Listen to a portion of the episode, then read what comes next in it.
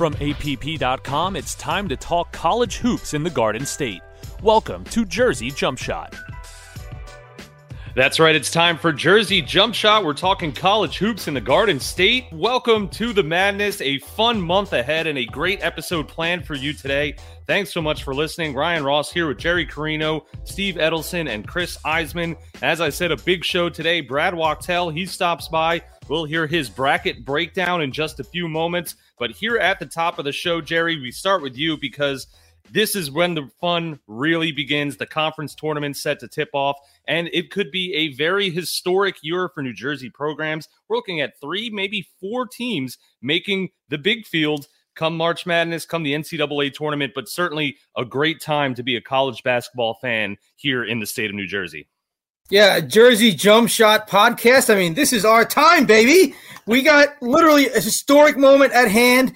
It has been 31 years. 1991, I was a senior in high school. Even Steve Edelson was a young guy. 1991. 91. Wait, Chris, were you born in 1991? Not by much, but I was barely alive. All right, Chris is alive. Right, were you born? Uh, I was one. Yes. All right, 1991 was the last time New Jersey put three or more teams in the NCAA tournament. It was four that year. It was Rutgers, it was Seton Hall, it was Princeton, it was St. Peter's. Can history repeat itself in 2022? We are looking at the possibility of that happening. Seton Hall is in the dance. Rutgers has one foot in the dance. Princeton has the inside track to get to the dance. And can somebody, Monmouth or St. Peter's, rise up out of the MAAC and trip Iona? I think there's a puncher's chance. So, big time stuff going on in the Garden State. And for those of us who have suffered for years with mediocre to bad college basketball, with not being a factor in March, with the NIT being what we had to look forward to, this is an exciting time for us over the next few weeks. You, you look at what's ahead. You look what what's possible. Like you said, Jerry. I mean, four teams from New Jersey possibly making the big tournament. That's unbelievable and, and something obviously that doesn't happen very often. So certainly living through historic times here. Steve, as you see the, the field, as you see how these tournaments are, are stacking up, the conference tournaments, what's your big takeaway from this past weekend as we start to, to head into conference tournament and then NCAA tournament time? Well, I think as you look at the whole picture, and Jerry just touched on this, it's the possibilities. You know, what might be possible for Seton Hall? What might be possible for Rutgers? And that's what has have fans so worked up right now is what might be possible, not only in the Big Ten tournament, not only in the Big East tournament, but in the NCAA tournament, and that's why this time of year is so incredible. And and I think I think it really in New Jersey it starts with Rutgers fans right now with what that team has been able to do and what might be possible for them. You know, they advanced in the NCAA tournament last year, and you know who knows, you know, a top four seed in the Big Big Ten tournament. Who knows what might be possible? And Chris, watching this Rutgers team, just seeing the energy not only coming from the players themselves. I mean, we have this big win over Indiana. They take care of business at home by one point, beating Penn State. They lock down that four seed. To see the energy, not just from the players, but from this fan base, what's that been like for the Scarlet Knights as they stand, uh, like Jerry said, kind of one foot in the dance at the moment? Yeah, absolutely, Ryan. Look, it's been incredible, and Rutgers deserves a lot of credit for the way that it kind of revived its season. Um, you know, yesterday was a really nice day in Piscataway before the game with Senior Day, and look, I mean, these guys deserve a ton of credit. You know, they were the uh, the high level, the you know, the, it was a high level program that you know high level players weren't considering, and they were kind of under recruited, and you know, it was a perfect match. You know, between these players and this school. You know, the time that they came in and and what they did for this program and and the way they built it up. So it was a really nice ceremony yesterday. I think Jerry, you can agree with that. That it was just a, really um, you know meaningful for Rutgers and the fans. Uh, what they were able to do. And then obviously, you know, fittingly, Rutgers got a win that gave its fans uh, a bit of a stress test, you know, and and and blowing a 15 point lead with about 17 minutes to go and and having to fend off Penn State for a, victory that it needed and and pulling out a one point victory. So listen, it was a win at the end of the day, and that's all that matters, and that's all the Rutgers had to do is just keep winning and.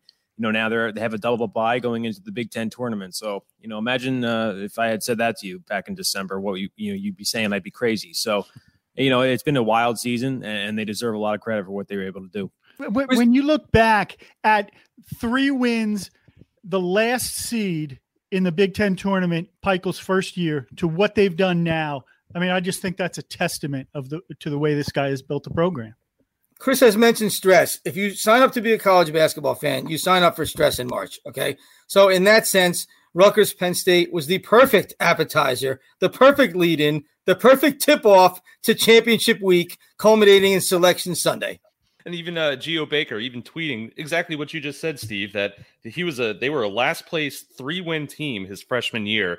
He said, uh, he, "I don't think y'all even understand my emotions right now." So even hearing that from one of the team leaders in Geo Baker who tweeted that out uh, as Rutgers gets the double bye, this obviously means a lot to the players, and you get the feeling that this isn't all. This isn't their ceiling. They want more than this. They want to get to the tournament and make some noise in the tournament. But before we get to these brackets, these conference tournament brackets, we're going to break those down in just a couple minutes. But first, we're going to talk to Brad Wachtel. Brad stopped by the show today. We talked to him a few weeks ago, so he stopped back today as we enter March to kind of say where everything stands, where our New Jersey teams stand, what he's looking for in the brackets. He gives us a Cinderella team to possibly watch. It's an absolutely great conversation with Brad. So let's get right to it. Here's Brad Wachtel.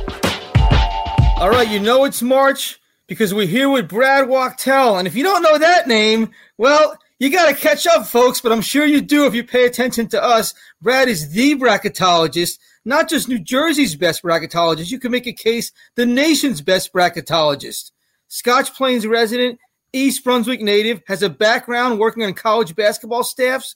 And if you're not following Facts and Bracks, start following it. Should be updated soon today. Brad has been paying super close attention, of course, to the entire country, especially our New Jersey teams, as we head into what could be the most memorable March in 30 plus years. Brad, welcome. What are your days like right now? Days are crazy. I mean, every time there's a game being played, something is changing, and it's uh, it's chaos and it's March Madness, and that's that's what that's what this is all about. Um, and you know, one one win by one team, a loss by another team, could drastically change the entire field. Chaos on the court, chaos in Brad's life. Okay, let's talk about let's talk about the uh, the the first item of business, which is Rutgers coming off a, a win against Penn State, a game you said they had to have. Uh, Brad, what do they what do they look like now? Where are you going to have them today? And what's their situation? How would you explain how close how close they are to locking this thing up for the big dance? Yeah, so they definitely needed to win that game versus Penn State. What a win did is not a whole lot because Penn State was a quad three opponent. Um, they could regret not beating them a little bit uh, by a, a, few more points. Um, they had a, they had a 15 point lead. Let Penn State come back into the game, so their net remained unchanged. Uh, their net is still 76. So if the season ended today, which it doesn't, obviously, they would go in as the worst net to ever receive an at-large bid. Should they get in? So that is why many people want to call them a lock, but they're they're still uncertainty. And I know that they are now fourth place with a double bye in the Big Ten tournament. But where you finish off in the conference, what your conference record is, has no bearing on selection. Big um, misconception there. Big misconception. Correct. Correct. Um, now, one good thing that did happen yesterday, aside from Rutgers winning, uh, is you know Michigan won at Ohio State. So Michigan is now 31 in the net. They are close to being a seventh quadrant one win. And like I've been saying, when you have a net that poor, you need to overwhelm the committee with something. And seven quad wins is something that can overwhelm the committee. Brad, the uh, let's talk about the this week ahead, looking from the Rutgers perspective. Okay, so they got this double bye, which, as you pointed out consistently, insulates them some from taking a bad loss that could really knock them out of the field. If you're a Rutgers fan, are you rooting for the tougher matchup in the quarterfinals? Would you rather play Iowa or do you want Nebraska or Northwestern to get a crack at you and maybe maybe give you the fatal blow in the back to your resume? Personally, I would rather play Iowa. Um, even if you lose to Iowa and you have a good showing against them, I would feel good about getting in because there's always that possibility. Nebraska is the hot team right now. Nebraska, Nebraska, Rutgers, and Iowa. I mean, the the field that they're in right now, um, the, the, the little mini bracket uh, these teams are hot, so right. anything is possible. Um, and and losing to a Nebraska or even a Northwestern would be a catastrophe. Um, so I would love to avoid it. Now, in terms of trying to win the Big Ten tournament, obviously you would rather face the lesser team, and if you you know it makes the path much easier. But in terms of your your net and everything, beating a team like a Northwestern and Nebraska, unless you're blowing them out, it's not doing much for you. Hey, hey, Brad, a hypothetical here. Let's just say that Rutgers had scheduled up and had a nice non-conference, and then had this resume in the Big Ten where would they be right now? You think? Oh, I mean, they would they would definitely be safely in the field. Um, now, if we're assuming that they scheduled better and didn't lose to Lafayette, they would probably be somewhere eight nine game safely. Um, Amazing. It, it would just not it would not be in question. Let's just say another hypothetical. Let's just say Rutgers loses a close game to Iowa in the in that quarterfinal round. Um, you know, are they are they are they in really good shape? Are they at the mercy of what goes on around the country? Where would they be? I know it's hard to say in a vacuum because there's a lot of moving pieces, but I think that's potentially the likeliest scenario here. Yeah, so I still think they're in good shape. Um, but there is the prospect of potential bid stealers that we need to pay attention to. Um, it's possible there's no bid stealers. That's definitely a possibility. Where, where um, are they lurking? Where are those bid stealers lurking? So the Atlantic 10 is is one. Uh, Davidson right now is, is a likely at large bid, regardless of they, if they win the conference tournament. VCU is on the bubble. So let's say one of those teams don't win. Uh, Dayton is the number one seed. Um, I believe they're the number one seed. And if they win the conference tournament, they're getting an automatic bid, which in effect could subtract one at large bid. So that's one league. You have the WCC where Gonzaga is, and Gonzaga is probably not going to lose. Uh, but there's a team, Santa Clara, who is the three seed in the league. Santa Clara plays St. Mary's in the semifinals. Not a bad team at all. You never know. If Santa Clara wins that tournament, that's one less at large bid. Uh, you're also looking at the Mountain West Conference, where you know there's there's four really good teams in that league. Chances are there won't be an won't be a won't be a bid stealer, but a team like UNLV uh, could could win that, go on and win that tournament. Um, and then finally, you have the AAC, where there's Houston, SMU, uh, and Memphis. Houston and Memphis are solidly in now, uh, and SMU is right on the bubble. Uh, but they could get in that large bid should they not win the conference tournament. So if one of those three teams don't win it, that could open, that could take away another spot if Rutgers hangs on, uh, you have them ticketed for Dayton, most likely, right? It'd be hard for them to get out of Dayton. They'd have to probably make a really big run, like to the Big Ten final. Is that fair? Yeah, I think that is fair. Uh, definitely going to need to to beat Iowa because um, right now, 76 net. The only other team that I have in the field that is remotely near them is Creighton, uh, and their net is 65. Uh, so if you take a look back at what the committee has done in the history, um, teams that there's only been two teams that have received that large bids with the net in the 70s, and that's Michigan State last year and St. John's 70. a few years ago. Both of 73. those teams ended up in the play-in game. Okay. Last thing on Rutgers, we got a few other teams to talk about. Uh, the uh, the the what are the prospects of Rutgers playing Memphis in the first four? Man, would that be a that would be a juicy matchup? Talk about opposite ends of the spectrum. What are the odds, Brad? Tell me they're good. At this point, probably not great because oh. because Memphis just beat Houston for a second time. Uh, I I think, and their net bumped up to 35. They're probably looking at a, a 10 seed right now. So 10 or 11, probably not a first four game. Is it possible? Sure. If they lose early in the conference tournament, um, I won't rule that out. All right, Seton Hall, you have them as a seven seed. It seems like they are a consensus seven seed, right? Uh, so they have to play Georgetown. Uh, they lose to Georgetown. Does it knock them into the eight nine game? It's unlikely they'll lose that game, but if they do, they go into the eight nine, eight nine hell, as I like to call it. I, I would think they'll be in the eight nine game should they lose to Georgetown. Yes. All right. They beat, they take care of business against Georgetown, and they lose a good game to UConn at MSG. They hold on to a seven, or they at the mercy of what else goes on? They'll be at the mercy of what else goes on. Um, for the time being, they'll probably be at the seven, but we'll see what all the other teams that are seated beneath them do. And if they, you know, continue to improve in the conference tourney, uh, they could move ahead of Seton Hall. They beat Georgetown and UConn. They're a lock to be at least a seven, right? They should avoid the 8 9 game if that's the case, yes. How can they get it up to a six? That's a uh, tall uh, order. It, it, it's going to be it's going to be difficult. Um, because a lot of those teams, you know, uh, SEC teams, the S- the LSU's, Alabamas of the world, um, you have teams like Ohio State, teams in high major conferences. What are they doing in their league in their conference tournaments as well?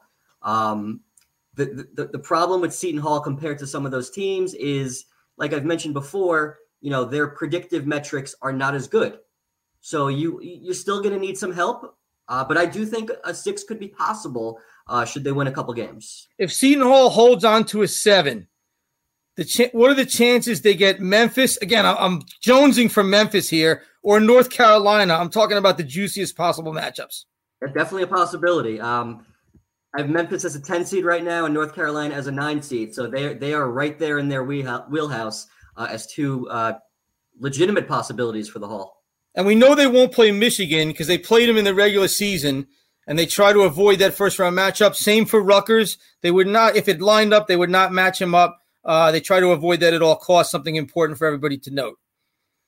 All right, let's move on to the, let's move on to the MAAC and our mid major. Steve, take it away.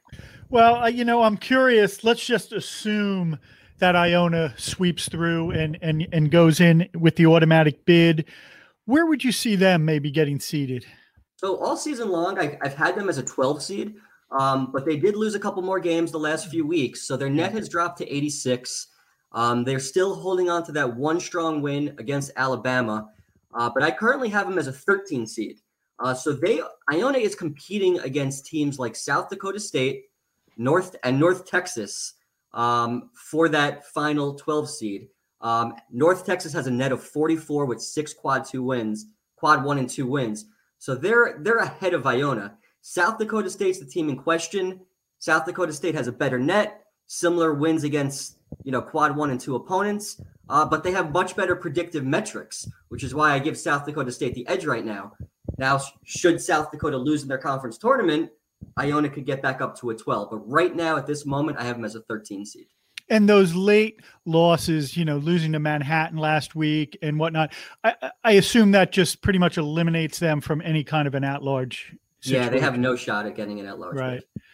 Um, you look at a team like Princeton, you know, with two Power Five wins. Uh, they're going to, you know, let's assume they they win the Ivy League. I think their net is 103 now. What would you see them as a seed? Right now, 14 seed. 14 um, seed. So if they want to get up to the 13 line, they're rooting against teams like Iona, Towson, Chattanooga, Toledo, those are teams that have much better nets than them, you know, slightly better profiles than them by, by a decent amount. Um, but they have to win their conference tournaments. Um, and, and, a team like Vermont as well. Um, so if Princeton does win their conference tournament, um, right now they're safely a 14 seed. Could you? I'm having visions of a Princeton Wisconsin matchup. Could you? Is that out of the realm of possibility? Not at all. After after Wisconsin loses at home to Nebraska, uh, they're probably my top three seed now. Um, now Wisconsin could get back onto the two seed line if they, you know, win a couple games in the in the Big Ten tournament, but certainly that's a possibility. Hey, Brad, people love to latch on to a mid major who might have a chance to advance and, you know, become like a Cinderella story. Who, who would, who might that be this year? I would definitely say Murray State. Um, so Murray State right now, even though they're going to be a good seed, uh, I have them as a seven seed, could be a six seed. Um, finished undefeated in the Ohio Valley Conference, five and one against quad one and two teams. Predictive metrics are strong, top 30. Uh, they're a team that can make a run. Um, and anytime you see a, a, a, team that finishes with a record of 27 uh, and 2, uh, you know they could be trouble. 30 and 2 overall. I guess they played a couple sub subdivision one games, but man, that is a great point. All right, Murray State, you heard it here. Brad Wachtel, the guru, facts and bracks. If you're not checking it, you ain't a college basketball fan. Brad, thanks so much for doing this. We'll get you off to work. I know you'll have one eye on the job and one eye on on the bracket on the uh, metrics. God bless you. We'll be following all week long. Thanks for everything all year. All right, guys. Thank you. All right. Thanks again to Brad Wachtel. As I always say, great to have another East Brunswick guy on the program. Nice to hear from Brad. Certainly an exciting time, Jerry, to hear all of these possibilities, as we said at the top of the show, and then Brad kind of touched on again. Just a, a lot really right in front of us for these New Jersey schools, and and a real opportunity to get to the tournament and even make some noise in the tournament as well. Here, here's the whole thing that has to be it has to be reiterated. Two things. One is uh, that that the championship week is fun, but it's it's the small potatoes, okay, compared to the NCAA tournament. And we've been down this road with Seton Hall before. They've won a lot of Big East tournament games, and I know Rutgers is going into new territory with the Big Ten tournament. But it's really it's all about the Big Ten. The championship tournaments are money makers. They're good for TV. They're fun for fans. It's not what matters. What matters is the NCAA tournament. And and secondly, uh, the NCAA tournament is all about the draw. It is all 100% about the luck of the draw or the bad break of the draw. Rutgers had a golden draw last year. They couldn't fully take an advantage of it. Uh, we've seen Seton Hall in past years get an absolutely brutal draw, some of it self inflicted, some of it bad luck. So, you know, this week is going to be fun, but you just don't know until the draw comes out, which is why I like to look ahead to potential opponents. But in the meantime, we have a championship week to play and some potentially fascinating tune ups for that big picture March Madness. And we'll start with the Big Ten tournament. As we said, Rutgers, they have a double bye. They are the four seed in the Big Ten tournament. Just say that again to yourself. Rutgers, the four seed in the Big Ten tournament. They get the eventual winner, Nebraska Northwestern. They would go on to play Iowa. So they get one of those three schools on Friday. Uh, Chris, as we look ahead to potential matchups, potential opponents for the Scarlet Knights, what are you going to be looking for in this Big Ten tournament? Yeah, no question. Look, I actually, I you know, I like the way that Rutgers is sitting going into this. I mean, you know, we, we know they've beaten Iowa earlier this season in kind of a, defensive battle um, at Jersey Mike's Arena. Um, but obviously, Iowa, Iowa's a good team. Pushed Illinois last night, uh, nearly got that win. Um, you know, the so I, I, like the way that Rutgers is sitting going into this. I think that they have a good shot. Obviously, the one thing you know that Rutgers has struggled with this season has been playing away from home um, and, and playing away from Jersey Mike's. So, you know, that's going to be a, you know a challenge that they're going to have to overcome. They've obviously gotten better, you know, in, in, recent weeks, going on the road and winning at Wisconsin and winning at Indiana. Um, so they're just going to have to try and, and kind of continue that and, and keep playing well well away from home. I do think that this is a determined group. I think that this is a you know a team that really doesn't want this to end and is fighting you know to keep this going as long as possible. So listen, I like the way that Rutgers looks going into this. I think that you know this time of year is all about when are you playing your best basketball, and I think that Rutgers has really obviously played its best basketball late in the year here, and they're rolling going into this. So I think that, that at this point that's all you can ask for. So you know, a double bye, like you said, it's incredible that they're in this spot, the number four seed in the Big Ten tournament. Um, you know, and I, I like the way that they're looking. I'm not thrilled about the draw for Rutgers. I love the double bye. Don't get me wrong. The double bye is awesome. Only good things can come out of the double bye. It does insulate them from like a hot Nebraska team getting a crack at them.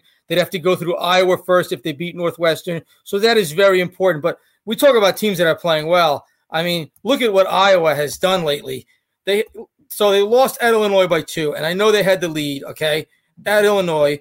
Before that, they had beaten Michigan by 11, Northwestern by 21, Nebraska by 10, Michigan State by 26, Ohio State by 13. Those were their five previous games. I mean, this Iowa team is seven and six in road neutral settings. They lost a two point game at the RAC at you know Jersey Mike's Arena, where Ron Harper did a great job of defending Keegan Murray, who's an All American. I don't know, man. I think Iowa is playing as well as any team in the Big Ten right now, and it's tough to beat a good team twice. I will look. It's going to be a good game. I told you, Rutgers is going to beat Indiana on this podcast last week. I was on the money. I don't know. This is a very tough matchup, and you look, look. It doesn't matter as long as Rutgers gets in the NCAA tournament, but it is it is a tough matchup. Like Iowa is every bit as hot as Rutgers, if not hotter. It's a Big Ten. Everybody, I feel like every team is playing well this time of year. I mean, it's just the, way that this league is, the the way the teams are beating up on each other, and you know, you have no idea the way it's going to go. But yeah, I, I, I do agree with you, Jared. I think this is going to be a tough one, but I I don't know. I still like the way Rutgers. I got a weird feeling about this.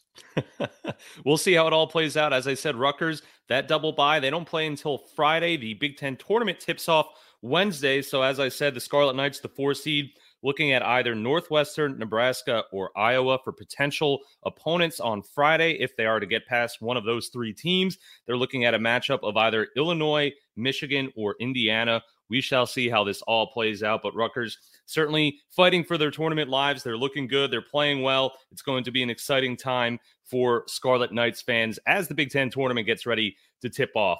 As for the Big East, Jerry, Seton Hall, they're the sixth seed. They have Georgetown coming up on Wednesday. And if they are to get past the Hoyas, they would take on UConn on Thursday. What's your outlook for the Pirates as the Big East tournament gets ready to tip off?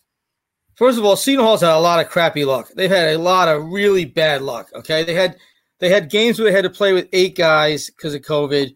They lost their best guard to a concussion. He hasn't come back. He's been out since mid January. They lost their other stuff, the other point guard to a hand injury, Kadari Richmond. It looks like he's going to be okay for the Big East tournament, but that he was sick and then he hurt his hand. They've had to play without him. They've been down to their fourth option. Their other backup point guard was out for the season, Jahari Long with a knee injury. They've been running on their fourth option. Jamir Harris, the pride of North Brunswick, has been running this team pretty well, and they've won five straight. They've won uh, eight out of 10. The other thing about bad luck is Seton Hall, see, Rutgers needed, this is by comparison. Rutgers needed X, Y, and Z to happen to get the four seed. They got X, Y, and Z. Seton Hall needed X, Y, and Z to happen to get their bye in the, in the Big East tournament. They did their job X, but Y and Z didn't do their job. Seton Hall gets stuck with a lousy six seed. So, which means Georgetown gets to take a crack at them. Now, look, Seton Hall's in the tournament, but you're, you're a crappy Georgetown team that hasn't won in months. You've beaten them twice. They're trying to get the goose egg off their neck. They they have you know to to nothing to lose. Seton Hall's got to, you know, going to take basically has to do a play game where they can only it can only hurt them. So it kind of stinks. They play on Wednesday night, 9:30, terrible time, um, you know, for for everybody. And then they come back Thursday against UConn, a UConn team that is going to have 10,000 fans in Madison Square Garden, a UConn team that split with Seton Hall during the regular season is good. You know, they're comparable, but this is their first Big East tournament with fans.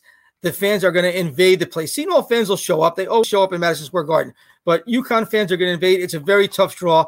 The winner of that game is going to get Villanova. Okay, it's going to get Villanova, and uh, and I mean, what, you know, how, how hard can it get? So it's a really tough draw for Seton Hall. Here's what I want to say about Seton Hall: just win, beat Georgetown. Don't get anyone else hurt.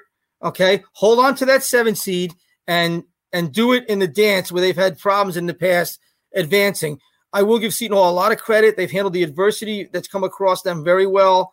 They're playing very good defense, uh, really, really good defense. 65 and under. They've held almost all their opponents under that number. They're good on the road. You know, they're they're seven wins away from home. They've beaten some really good teams, Creighton, Michigan, Xavier on the road. So I think the Seton Hall team's got a lot of potential. They got a tough draw this week if they advance this week in the Big East tournament, that's really going to show you something for the NCAAs next week. Yeah, and as Jerry said, it starts Wednesday. Uh, first game, Xavier and Butler tips off, and as Jerry said, uh, those late night games for Seton Hall fans, uh, Pirates fans out there. Uh, make sure you have plenty of coffee for the following mornings. A 9:30 start against Georgetown on Wednesday. If they are to win that, they have UConn 9:30 on Thursday, and of course, when we say 9:30, it's a tournament it's more like 10 o'clock with the way that things go. But we shall see with the Pirates as they get ready to take on Georgetown. I think really uh, in the MAAC, in our mid majors, Steve, there's a lot of fun to be had here because you look at this MAAC tournament, you can make a case for three, four different teams potentially winning this thing. Of course, you have to beat Iona, whoever that champion might be. It's either going to be Iona or, or if some team can finally take them down. But Monmouth, they're a four seed. They play Thursday against Niagara. St. Peter's, they're the second seed. They play Wednesday against the 7 10 winner, which is either Fairfield or Canisius. What is your outlook, Steve, for the MAAC tournament?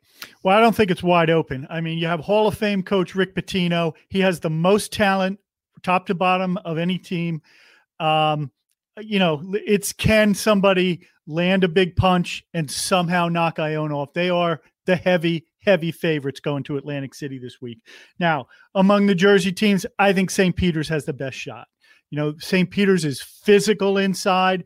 Their guards are very good. They can shoot if they get hot. I think they have a chance. And I think that they are the team that could defensively give Iona some problems. Um, you know, could Monmouth do it? If, if, Monmouth is is playing like the team that you know whipped Towson on the road earlier in the year and won at Cincinnati, yes, they are capable of doing that. But we haven't seen that over the last eight weeks, uh, so it would would take a real return to that early season form for Monmouth. But you know, listen, Monmouth lost by a point in overtime to Iona this season, so they certainly are capable, and they're capable of scoring with Iona. If they're running, if they're if they're sharing the ball, if they're knocking down their open shots, they can do it. So, but again, it's it's all about Iona. It's all about can anybody do, take Rick Pitino down. Steve, why hasn't Monmouth played better lately? That's a good question, you know, and and I, and I think that is, you know, they've tried a lot of stuff. The the seniors and listen, they have six seniors at the top of their rotation, four who are super seniors. So they have gotten together. They have tried to talk things out and figure this out, but they haven't found any consistency. You've only seen it in little flashes. You know, they they haven't been the same since since the COVID pause but listen, every team went through that, you know. So, you know, why were they not able to really pull it back together? Um, that's a good question, and I think they have been searching for answers on and off the court. Uh, so we'll see. I, I don't know. So St. Peter's, the the road, the challenge St. Peter's has before we even talk about St. Peter's Iona is that they lost to Siena twice. Right. So, yeah. like, they'd have to, you know, if the seeds hold through the quarterfinals, St. Peter's would have to beat Siena in a in a semifinal, a team they've lost to twice. Now, I know St. Peter's is playing a lot better lately, right? So that does bode well for them. Yeah, they, they've been playing well, but honestly, St. Peter's is tough. I mean, uh, Siena is tough, and uh, but honestly, I really like the way that St. Peter's is constructed. I love Shaheen Holloway in this kind of situation. And let's face it, if he makes a run to the MAAC final, and even if they lose a tough game against Iona, I mean, I, I think there's a lot of people looking at Shaheen Holloway as potentially their next coach. He's a hot coach. He'll be on. He'll be appearing on lists. Uh, what he's done is really good. Like people knew, everybody knew he could recruit. He did that with Seton Hall as associate head coach. But if you look at this team, this guy can coach. He can coach defense, and his team runs good offense. They don't have great shooters, except maybe one player. They, they run good offense. This guy is a good player development. He's a good basketball coach, and he he's ready for the next step. And I think the public, you know, the the, the college basketball community is starting to realize that, Steve. You know, and I think you're looking at Princeton. I mean, Princeton sent a pretty strong message over the weekend, hanging 93 on Penn. you know, so they're ready to go. Uh, I would be stunned if Princeton does not sweep to the to the Ivy League title uh, next weekend up at Harvard. Uh, I mean, I just think they're playing really good. I think they're a really good team. Here's the thing about Princeton. I've seen them play in person. Uh, I've also watched them a couple times. Uh, they have they have a, a, point guard who is a high major quality point guard in Jaelin Llewellyn. They have four starters who can shoot threes. Four.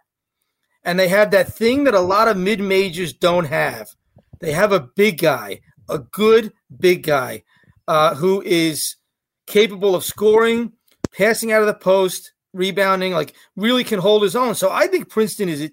I if if you're a three seed and you draw Princeton and you start watching film for the NCAA tournament, man, you are not going to be happy. I think Princeton is a dangerous team. They do have to get through the Ivy tournament first. They did. They did lose to Cornell in the regular season. Cornell is coached by Brian Earl, who is a former Princeton great and was Mitch Henderson's right hand man as assistant coach his first few years at Princeton. So he knows Mitch Henderson's team really well.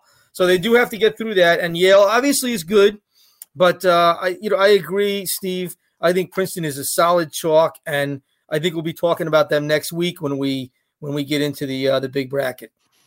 Yeah, there are two conference losses to the two teams that they'll probably end up potentially playing. Uh, they have Cornell on Saturday, and then the winner of Penn and Yale on Sunday in the Ivy League Championship. And Jerry, you're right. If you go back through their final scores, if you're doing some scouting on Princeton, this is not your your dad or grandfather's Princeton offense. They're hanging 80, 90 on teams in the Ivy League. They certainly can score. Uh, they'll be a fun team to watch. Like you said, they have to get through the Ivy League tournament and beat two teams that beat them this season. We'll see how that works out. And just quickly back to the MAAC tournament, it could work out that three consecutive New Jersey teams will get their crack at Iona. So the name of the game is who can beat Iona. If Rider gets past Manhattan, they play Iona.